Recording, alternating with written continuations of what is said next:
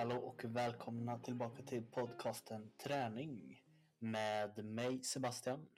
Och mig Henrik. I dagens avsnitt så ska vi prata lite om folksjukdomar helt enkelt och lite hur man kan tänka kring träning med detta och lite annat. Så de tre frågorna vi ska ta reda på idag är 52 procent i Sveriges befolkning är överviktiga och vad kan effekten av detta vara? Vad är skillnaden mellan typ 1 och typ 2 diabetes? Och hur ska man träna då helt enkelt om man då har någon av de vanligaste folksjukdomarna? Eh, som sagt, vi ska försöka att gå in lite djupare i det här och försöka ge er en liten förståelse kring ja, men hur man kan träna. Är det något man kan göra för att kanske bli av med det? Eller hur ska man tänka? Eh, för det är som sagt bland de vanligaste folksjukdomarna vi har. Några av de vanligaste folksjukdomarna vi har i Sverige. Och det är så, så alltså många som kan ha något av det här och även de ska ju få träna, eller hur Henrik? Ja, vi kan väl vara så snälla och säga att de också kan få, kan få träna. Ni får, mm. varsågod. Vi, ja. vi tillåter detta. Eh, men som sagt, vi, vi kommer försöka gå in lite som sagt på först prata om en utav folksjukdomarna, prata lite om vad det faktiskt är och sen eh, diskutera lite kring om vad som kan vara eh, fördelen liksom med träning. Eh, om det kanske kan till och med vara lika bra som kanske någon medicin eller något annat. Eh, så så ser upplägget ut för idag helt enkelt. Det är bara hoppa in. Ja, jag tänker att eh, du Henrik får börja och prata om våran första punkt idag. Yes, våran första punkt eller första sjukdom eller hur man ska beskriva det, eh, depression. Väldigt vanligt förekommande och det känns väl tyvärr som att det bara blir mer och mer. Eller kanske det blir mer och mer men det blir i alla fall mer accepterat och det syns mer eh, idag än vad det kanske gjorde förr. Och om man då tar in då depression och eh, fysisk aktivitet så är det att personer med depression bör rekommenderas aerob eller muskelstärkande fysisk aktivitet för att minska depressiva symptom och förbättra livskvalitet. Sedan är det också att vid lindrig eller måttlig depression reducerar fysisk aktivitet depressiva symptom i liknande grad som antidepressiva läkemedel eller kognitiv beteendeterapi, det vill säga KBT. Sedan finns även en förhöjd risk för hjärt och kärlsjukdomar vid depression, så därför är det då viktigt med aerob aktivitet och inte bara muskelstärkande träning. Och ser man då till ja, men hur man ska träna kort och gott så det kommer ni märka egentligen under hela det här eh, avsnittet att mycket grundar sig i de eh, rekommendationerna som eh, finns för fysisk aktivitet. Det vill säga det på måttlig intensitet, minst 150 minuter eh, per vecka, ungefär 3-7 gånger per vecka. Alternativ hög intensitet, eh, minst 75 minuter per vecka, 3-5 gånger. Eller en blandning, minst 90 minuter per vecka. Och det har vi nämnt många gånger i många avsnitt tidigare. Och det finns också väldigt lätt att hitta på, på nätet om man vill. Men eh, ser man det kort med just depression så är det mest intressanta är ju sagt just det här att om man då, om man då har lindrig eller måttlig depression att fysisk aktivitet då ja, men reducerar det på samma sätt som antidepressiva läkemedel har och även kognitiv beteendeterapi. Och det är ju bara bra för det blir ju så här, men vad som funkar och vad som inte funkar. För det är ju lite olika från person till person. Liksom att ja, men någon kanske föredrar träning, någon föredrar medicin och någon föredrar terapi och liknande. Eh, men sen det som också är väldigt intressant med ja, forskningen bakom det här är egentligen att ja, men forskningen tagit fram och evidensen då, det är baserat på framförallt ledarledd aerob fysisk aktivitet och inte då bara att man kör det själv. Ja, det är väl det jag tycker är väldigt intressant och när man börjar tänka efter också kanske en ganska bra eh, förståeligt varför det är så. Eh, någonting som man vet just kring depression är att man oftast blir att man isolerar sig på ett eller annat sätt. Det gäller inte alla men det är många av eh, personerna som lider av det som gör det. Vilket då förklaringsvis blir när du kommer ut och får mer sätter in i en situation som kanske inte riktigt från början är något som man hade kanske velat sätta sig i. Alltså en, en klass där det är personer runt omkring dig. Det är en person som du kanske till och med pratar med. Ehm, ett exempel kan vara som när jag jobbar på gym. Då var det alltid att kom det en person då skulle man säga hej till den när den kom i repan. Redan där så får du ett hej mer än du kanske fått innan. Du ska få hej när du kommer in på klassen. Du ska få hej när du går ut. Så det är liksom tre interaktioner med en människa. vilket jag eh, skulle säga. Nu gissar jag såklart, men eh, jag skulle säga att det är kanske är en stor del varför det kan ge så pass ja, men extra bra effekt helt enkelt. Ja, och sen ser man då överlag, alltså vi i Sverige är ju ganska folkskygga och pratar ju helst inte med folk om vi inte är tvungna nästan. Så bara det som du beskriver just det här med ett enkelt hej liksom. Det är klart att på stan kanske man inte går runt och hälsar på vem som helst. Liksom. Men kanske på jobbet eller i skolan alltså där, liksom, att det kan ändå göra rätt mycket. Ja men verkligen och jag tycker också bra som du säger, pratar där om att den här alternativa medicineringen eller vad man kan säga det är ju faktiskt någonting som jag upplever eh, har blivit lite mer vanliga, kanske inte bara inom depression utan inom hälsa överlag. Jag vet att vi tagit upp det förut, den här att eh, det känns som det är på väg mot en, en tid där förhoppningsvis läkarna skulle kunna använda FAR, alltså fysisk aktivitet på recept, eh, till lite mer grejer. Eh, för som sagt att även om det skulle finnas både eh, bra, eh, vad ska man säga, ger bra effekter utav att ta medicinering eller liknande eh, så kan ju det enbart kanske vara då för individen enbart för ens depression. Medan om den hade då dessutom tränat så hade det både kunnat ge mot depressionen men samtidigt alla andra bra effekter som vi vet faktiskt kommer ifrån fysisk träning. Eh, så jag hoppas ju att det här är något som kommer kunna användas mer och utnyttjas mer. Eh, för det känns som sagt att det är, det är mer vanligt att man hör om depression för tiden. Ja, och sen blir det liksom också att det är ju också en smaksak såklart, men personligen känner jag liksom att om man, om man ju, ju mer medicin man kan undvika om man får samma effekt av fysisk aktivitet så är det ett mycket bättre alternativ. Eh, sen är det sagt beroende på vad som funkar bäst och sagt, det är inte alltid alla som kanske kan hålla på med fysisk aktivitet eller får den effekten liksom. Men jag tycker ju för de som får samma effekt och framförallt vill träna så, skulle, så ja, det är min åsikt i alla fall att eh, köpa fysisk aktivitet före medicinering om det nu funkar. Ja, om det ger samma effekt helt enkelt.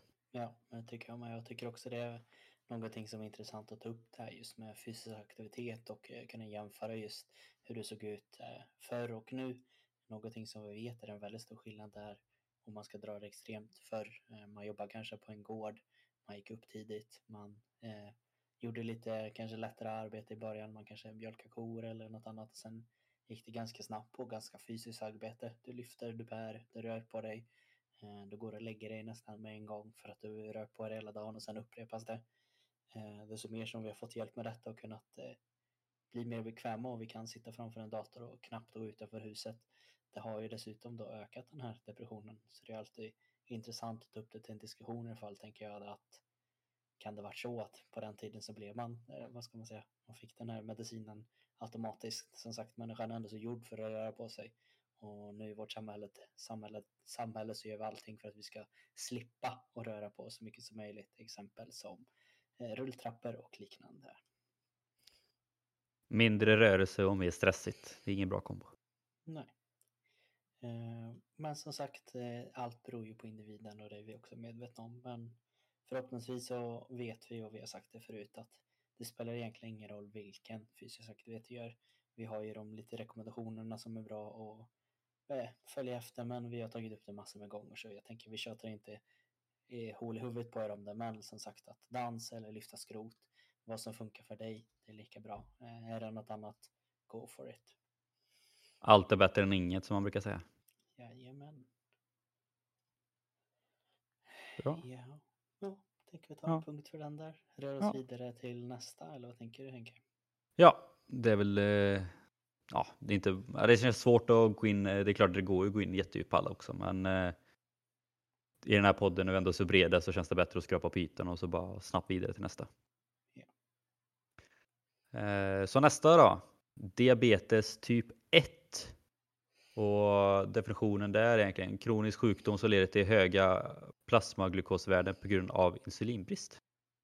Och kort och gott så rekommenderas ju personer med typ 1-diabetes fysisk aktivitet för att förbättra glukoskontrollen. Eh, och sen för optimal glukoskontroll bör det vara max två dygn mellan träningspassen. Och det som kanske, ja, mest intressant vet jag inte, men väldigt intressant i alla fall med diabetes överlag är att fysisk aktivitet kan innebära en ökad risk för hypoglykemi, vilket då är eh, ja, men insulinkänning. Eh, och att förhindra hypoglykemi vid fysisk träning behöver insulindoserna reduceras och kolhydrater tillföras både före, under och efter träningspass. Och det här var någonting som eh, Sebastian hittade på Diabetesförbundet tror jag det hette och jag hittade i en bok från Läkartidningen. Så att vi anser ändå att vi har hyfsat bra källor på det. Men vi är inga experter och eh, har du diabetes så ta inte våra ord till 100% utan eh, ja, ta hjälp av din läkare just det här med att eh, minska insulindoserna och hur kolhydrater ska tillföras och liknande. Så att det är vad vi har hittat, men som sagt, det är mycket bättre. För det kan också vara väldigt personligt så att eh, vi vill bara ta det säkra för osäkra och att eh, kontakta din läkare innan du, du tar våra ord. Eh, ja, men verkligen. Ja. det, har vi varit tydliga med i egentligen alla avsnitt att mycket är att vi försöker hitta källor som vi alltid känner är eh, som vi i alla fall kan lita på. Eh, sen så är det som alltid med forskning och allting, det är ständigt ut, utvecklas och blir bättre och eh, vi kan inte vara experter på alla ämnen. Men vi kan ha bra kunskap om flera. Det kan vi väl ändå se oss själva och klappa oss på ryggen om. Ja. Eh, men som sagt, kolla med en expert, din läkare. Och eh, som sagt, när vi ändå är inne på diabetes, diabetes typ 1, då kan man lika gärna prata lite om diabetes typ 2 och liksom slå ihop dem lite. Eh, den största skillnaden är egentligen det som man, jag tycker man ska se som skillnad är väl egentligen att diabetes typ 1 är en kronisk sjukdom medan diabetes 2 är någonting som, ja, vad ska man säga, det är någonting som man har, det har liksom kommit på grund av en livsstil oftast. Mm. Eh, man kan äta sig till det eller på annat sätt men det är ändå så en ganska viktig eh, skillnad mellan diabetes typ 1 och typ 2 där. Eh, annars om man drar det snabbt så är det väl samma där att det ger det många fördelar eh, för dig som har typ diabetes men framförallt så hjälper eh, fysisk aktivitet hjälper att hålla ner ditt blod, blodsocker på en bra nivå. Eh, det sänker som sagt blodsockret, blodfetter, blodtryck, vilket är en viktig del vid typ 2 diabetes. Och det är väl som sagt någonting som han dricker in på där att de hänger ihop lite de här diabetes typ 1 och typ 2 helt enkelt. Ja, ja men det är ju det är ju samma sjukdom, och de säger på att de kommer på olika sätt och har ja, men lite olika grund i sig. Och det är även, kollar man då liksom på effekterna av fysisk aktivitet på både diabetes typ 1 och eh, diabetes typ 2 så är det, alltså det är ju samma effekt på den. Liksom att de rekommenderar ju fysisk aktivitet och samma som på depression. Det är ju mycket klassiskt eh, ja, grundtipsen för fysisk aktivitet. Eh, den stora skillnaden är väl egentligen att för diabetes typ 1 så finns det inget stöd för att fysisk aktivitet kan förebygga typ 1-diabetes. Eh, Medan för diabetes typ 2 så kan ju fysisk aktivitet förebygga att få det. Men som sagt, typ 1 är ju ofta ärftligt om jag minns rätt. Så att där är man ju nästan vara otur om man får det. Medan typ 2 är sagt, som Sebastian sa, livsstil. Så att fysisk aktivitet har ju lite större effekt, framförallt innan då, för att inte få diabetes typ 2. Eh, men sen är det också att när man väl har fått det så är det även vetenskapligt, eh, ja, evidensen på det är större för diabetes typ 2 än vad det är för diabetes typ 1. Och varför det är så har jag inte riktigt jättebra koll på, men får man ta en gissning så är det ju som sagt just att diabetes typ 2 har ju mycket med livsstilen att göra. Ja, jag skulle väl också åka på som klassiskt, vi drar killgissningar, men jag vet även att jag har hört det någonstans, det är bara att jag inte har källa med mig här idag. Eh, men det är som sagt att när det finns en möjlighet att kunna göra alltså en livs, livsstilsförändring helt enkelt och kunna ändra om ens liv och hur man tänker och vilka val man har gjort och kunna då helt enkelt mer eller mindre ta bort någon form av sjukdom. Då är det ganska självklart att det läggs mer fokus på och prata just om diabetes typ 2. Sen i och med att det är också att eh, typ 1 och typ 2 är så pass lika så vet man ju då, eller man kan dra en ganska logisk eh, slutsats att det som hjälper och gör att det blir enklare att kanske hantera typ 2 kommer också kunna hjälpa en att hantera typ 1 helt enkelt. Så man har väl mer tänkt det på det sättet. Men när man mer kanske tänker också som eh, eh sjukdom helt enkelt, då brukar man oftast kunna tänka mer att det är någonting vi kan göra för att det här ska minska. Och som sagt, typ 1 är någonting som är mer kroniskt. Eh, det, det, är helt enkelt ingenting vi har kommit på idag i alla fall. Man kan aldrig säga om framtiden som sagt. Man kanske hittar på något i framtiden. Eh, men idag så vet man mer att typ 2, det är där vi kan göra störst skillnad och få folk att ändra sig och göra liksom, eh, kanske minska effekten av det eller till och med kan ta bort just diabetes typ 2. Eh, så det är väl därför det läggs mer pengar och forskning just på den. Då. Ja. Men sagt, ska man se det bara lite kort för båda två så är det just att det, det förbättrar glukoskontrollen. Mm. Vilket är bra. Och sen så vill vi också lyfta liksom som en punkt att oavsett om du har diabetes typ 1 eller diabetes typ 2 så är det liksom det är inget stopp för att idrotta eller oavsett om du gör det för din egen skull bara för att eh, må bra, slippa åka på andra sjukdomar. Som sagt, det är samma sak här. Liksom att, eh, fysisk aktivitet är fortfarande bra mot hjärt och kärlsjukdomar och depression och sånt också, vilket man kan få om man inte tränar. Så är det bra mot det, men samma sak. Alltså är du en person som vill satsa mot eliten så är det ingen som stoppar dig bara för att du har diabetes kanske kräver lite mer koll liksom på ju, sagt, insulinnivåerna och allt det där liksom. Men har man bara koll på det så är det ingen som stoppar den. Utan det är många elitidrottare runt om i världen som har diabetes och så det är bara att köra på. Ja, jag tänker det känns som samma där att när det mer har pratats mer om det, det är mer folk som har vågat säga jag har diabetes. Eh, då är det inte så ovanligt längre. Nu vet jag faktiskt inte vad den heter, du får säga om du vet. Men den här vita, vad ska man kalla pucken som sitter på armen mm. liksom. Eh, den är ganska vanligt idag tänker jag bland eh, atleter och även hos vanliga att man ser den synas. Att det kanske är ingenting man gömmer riktigt utan det är mer att det, här är jag, så ser det ut. Det är bra om du har koll på det till och med för då kan du hjälpa mig om någonting händer. Och som sagt att eh, det är ju bara om man kollar i ens närhet. Så eh, jag vill ju aldrig säga att jag liksom, åh, jag lägger på topp topp men jag hade så varit i en förening som har satsat liksom från ganska ung ålder och där har det varit flera som har haft eh, diabetes eh, typ 1 helt enkelt och de har varit bland de duktigaste spelarna eh, i laget för de, de är motiverade. Ibland kan det ha varit, nästan varit att de har blivit ännu mer motiverade när de fått det här och verkligen se till att allting ska vara så optimalt för en som möjligt. En liten sån här tänka till i livet och de har verkligen kunnat förbättra sig. Eh, så som sagt, det är aldrig för sent eh, och kanske framför allt väldigt motivation och kanske till och med ta bort typ 2 då. Men man ska inte bara sätta sig där och tänka att ja, nej, jag, jag är gammal, för det kanske är vanligare förr då. Kanske framför, framförallt fram, bland lite äldre. Men även som äldre om du kanske inte riktigt har startat ännu.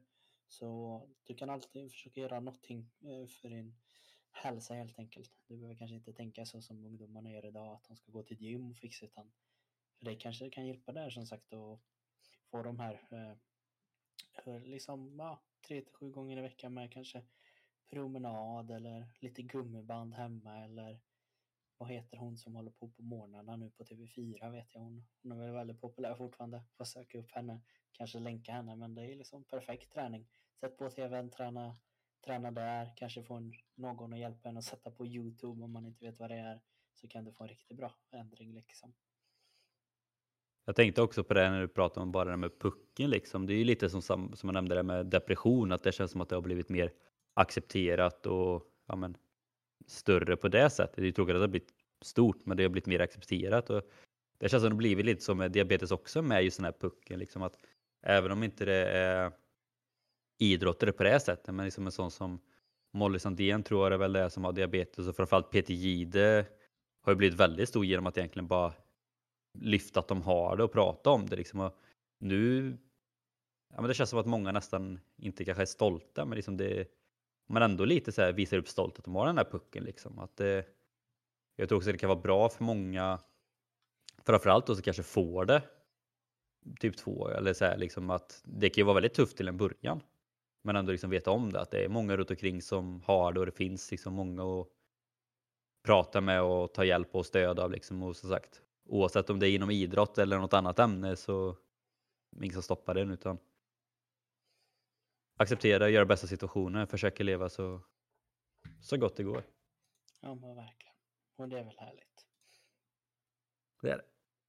Om vi då går vidare till nästa. Något kanske som man hör lite ofta slängs runt och sånt. Och det är väl eh, hjärt och kärlsjukdomar helt enkelt.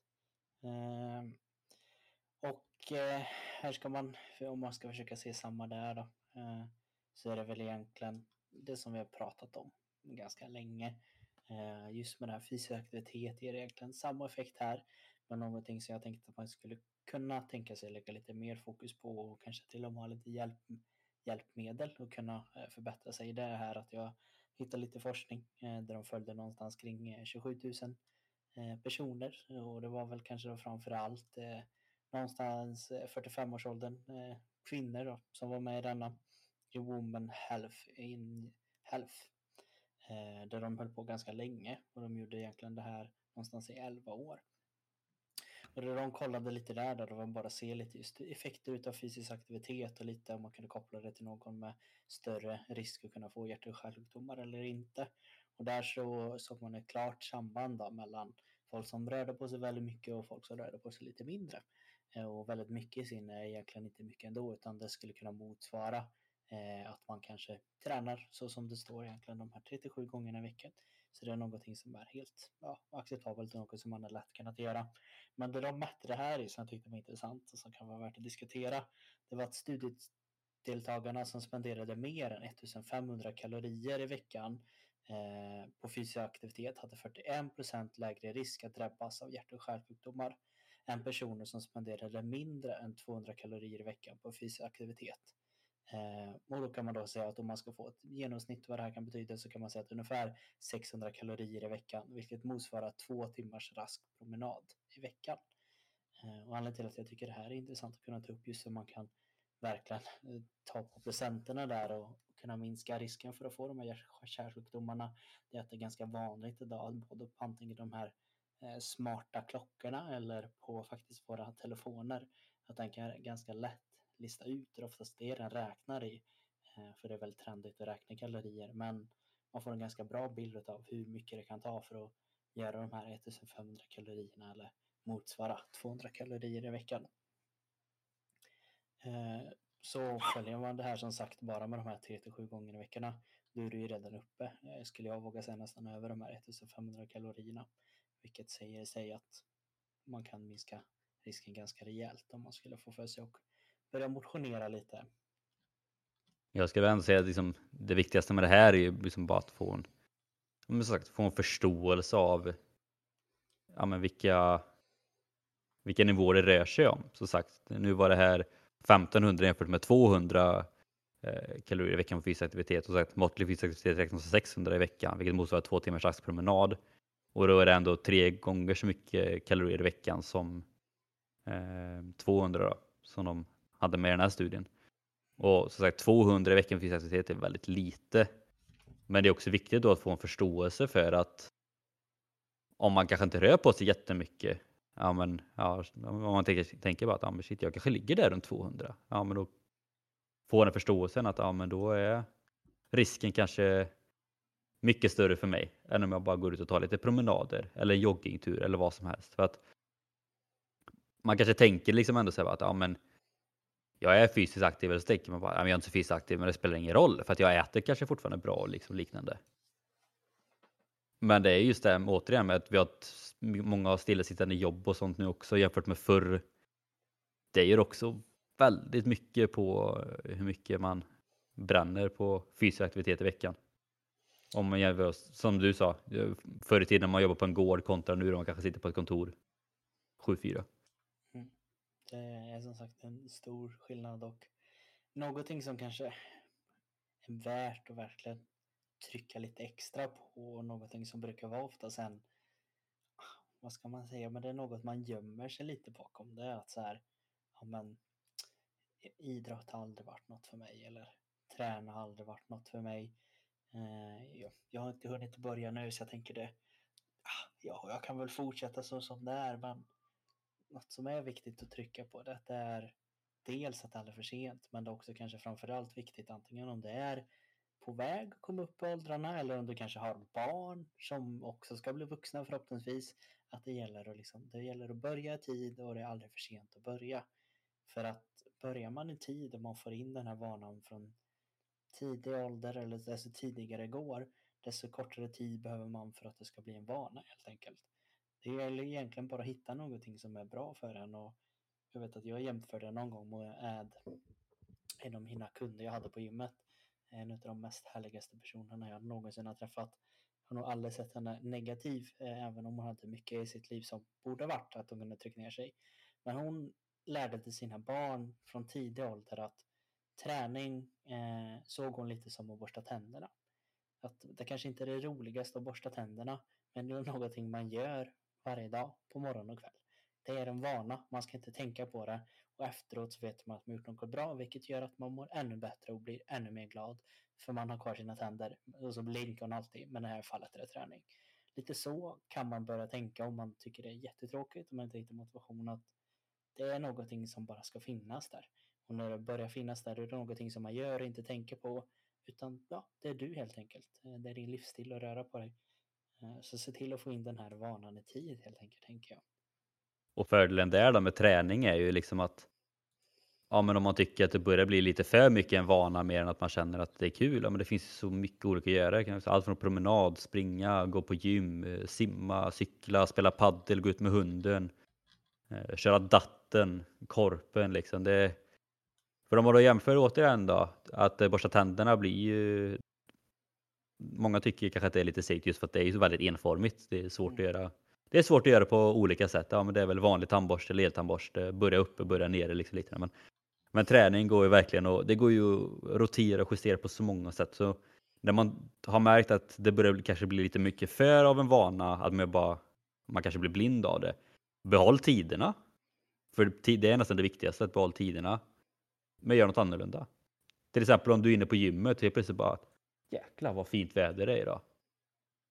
Träna ute. Mm. Men det, det är konstigt hur mycket just en vana kan göra. Samma där, jag hade en eh, som kanske var i, och hade, jag ska inte gå in för mycket på den, eh, men den hade några av de här folksjukdomarna. Och eh, vi hade som mål att sätta in vanan just då.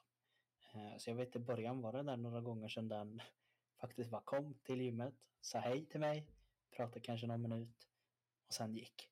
Eh, för den här individen i sig ville inte till gymmet helt enkelt. Det blev så här bara, nej, jag vill inte träna idag, jag vill inte röra på mig. Men hon kom dit i alla fall. Vilket när hon satte in det här så kom hon. Alla de dagar hon skulle komma, oavsett om hon tränade eller inte.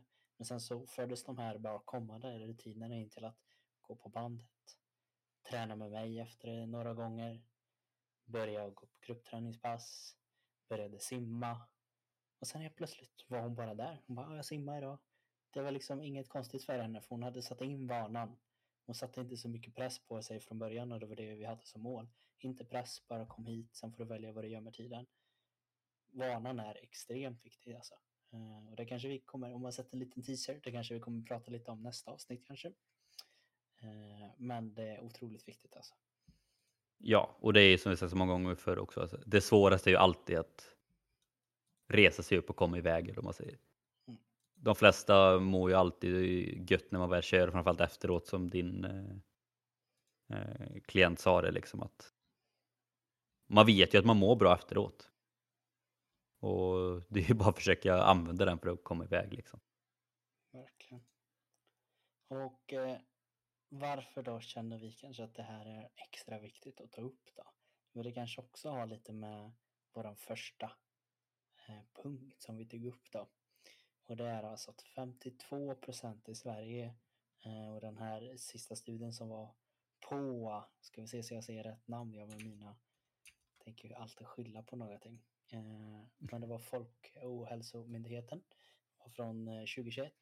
Där så var det det senaste som de la ut just om övervikt eller fetma. Att det alltså är 52 procent av Sveriges befolkning mellan 16 till 84 år som ja, helt enkelt är överviktiga eller har fetma. Och eh, man vet ju den punkten i sig är ju faktiskt också en väldigt stort samband mellan de här eh, folksjukdomarna helt enkelt. Ja, jag vet när Sebastian drog den här siffran för mig och alltså, jag vet att man har hört den förr. Jag kan fortfarande liksom typ inte tro att det är sant. Jag tycker att det är, det är sjukt att det har gått så långt liksom.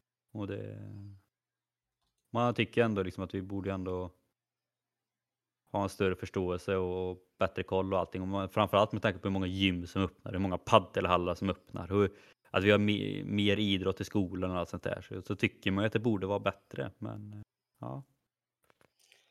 Nej, det är ju... Det här går att diskutera mycket om och det är nog väldigt olika syner på det. bara jag vet ni och Henrik pratade om det så hade vi olika syner om är det här sant? Hittar de på de här presenten? Uh, eh, nej, det måste hitta på eller nej, det är nog sant. Uh, det är hälsosamt att vara uh, överviktig. det finns vart man än tar och det kan faktiskt också vara lite känsliga vart man ställer sig denna frågan. Så är det någonting ni vill att vi ska gå in riktigt djupt på och kanske verkligen diskutera och argumentera för att är så här många överviktiga? Är det nyttigt att ha fetma? Är det nyttigt att vara övervikt? Kanske faktiskt ta in eh, några folk, vad vet jag, som kanske har extrema åsikter ifrån bägge synerna. Varför... Har inte vi det menar du? Nej, jag skulle inte säga att vi har extrema faktiskt. Utan vi, vi, även om vi kan ha ganska starka känslor så är vi ändå så ganska vi ser alltid bägge sidor. Vi skämtar ju innan och vi försöker verkligen göra det i vad vi än tar upp brukar vi, även om vi för en, så brukar vi alltid se till att ni lyssnare får alltid höra vad forskningen säger och sen så kan man ta också vad en annan forskning säger som säger helt emot. Och sen så diskuterar vi och försöker lämna upp till att man ska få välja själv. Men jag tror att just det här skulle vara en intressant eh, punkt att kunna diskutera om och kunna ta in två stycken syner som är helt olika eh, och helt enkelt bara kunna prata lite om det. Verkligen. Det kanske är något annat avsnitt i så fall. Ja. Men om vi ska runda av det här avsnittet lite här så har ju du också ett stycke om det här med att, ja, nu har vi ändå pratat lite om fördelar och sånt också, men just det här med ja, men, om man då kanske har de här sjukdomarna och liknande, liksom, behöver man vara försiktig med fysisk aktivitet en gång liksom, eller bara köra på eller hur, hur är det där? Ja, eh, och jag har varit inne och rört lite på det, men man kan tänka så här då, om man har hjärt och kärlsjukdomar så ska man då självklart fråga sin läkare innan man börjar träna eh, så man helt enkelt lägger sig och tränar på rätt nivå. Eh, om du har insulinbehandling och blodsockret ligger över 15, säger man millimol antar jag, vänta tills blodsockret sjunkit innan du börjar träna. Eh, en lättare promenad kan sänka blodtrycket. Om blodsockret ligger under 5 millimol. Ät ett mellanmål som en frukt eller smörgås innan du börjar träna Eh, om du har ögonförändringar, undvik styrketräning med tunga vikter. Och sen även om du har feber eller sjuk, även där försök att undvika och träna.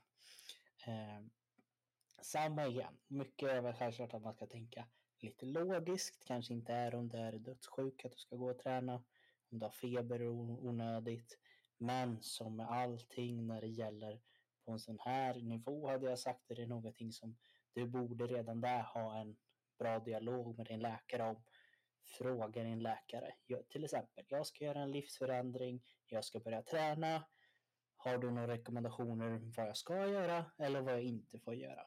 Och då är det som sagt, de ska ju vara experter om de jobbar till exempel med hjärt och självsjukdomar, din läkare, eller kanske något med diabetes. Då ska de ha den absolut eh, bästa informationen för just dig, för den har ju din, eh, vad ska man säga, sjukjournal, hur du fungerar, bäst koll. Det är du, din läkare, som har bäst koll på det. Så se till att alltid eh, rådfråga din läkare om det ska bli något att du ska börja träna eller ändra din träning helt enkelt. Ja, och då kan man rådfråga sin läkare och kanske be den skriva ut någonting och sen kanske man kan ta med det pappret eller de informationen, kanske till en PT eller någonting för att få den bästa fysiska hjälpen.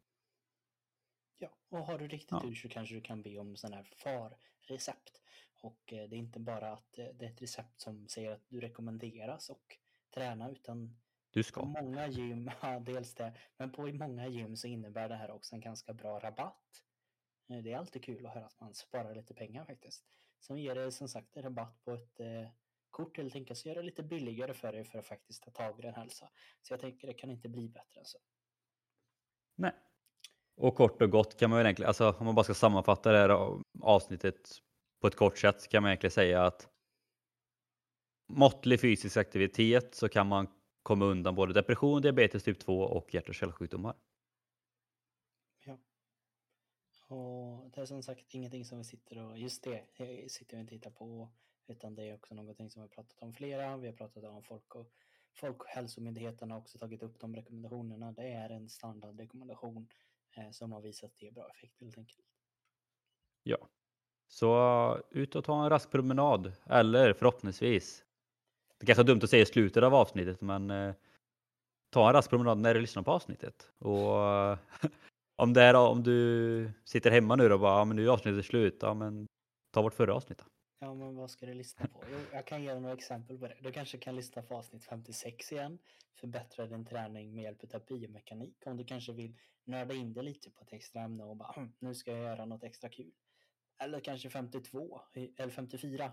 Hur gör man ett träningspass roligt? Det tänker jag är extra viktigt liksom för att du ska verkligen komma igång nu. Eller sista rekommendationen just nu är avsnitt 52. Hur många repetitioner för att bygga muskler och bli starkare? Du kanske har börjat styrkelyfta och du känner att hmm, jag vill bli jättestark eller du kanske vill bygga väldigt stora snygga muskler.